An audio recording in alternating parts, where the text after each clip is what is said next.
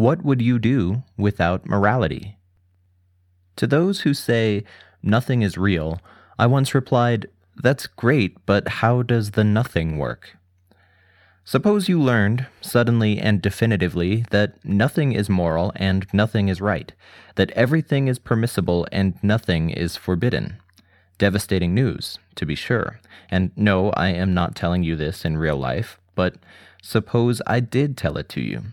Suppose that whatever you think is the basis of your moral philosophy, I convincingly tore it apart, and moreover, showed you that nothing could fill its place.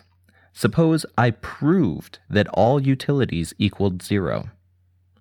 I know that your moral philosophy is as true and undisprovable as 2 plus 2 equals 4, but still, I ask that you do your best to perform the thought experiment and concretely envision the possibilities, even if they seem painful or pointless or logically incapable of any good reply.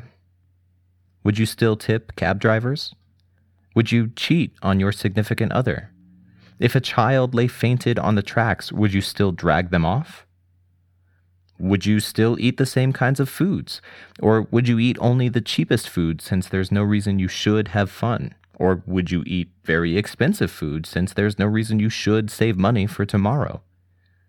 Would you wear black and write gloomy poetry and denounce all altruists as fools? But there's no reason you should do that. It's just a cached thought. Would you stay in bed because there was no reason to get up?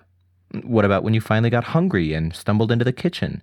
What would you do after you were done eating? Would you go on reading Overcoming Bias? And if not, what would you read instead? Would you still try to be rational? And if not, what would you think instead?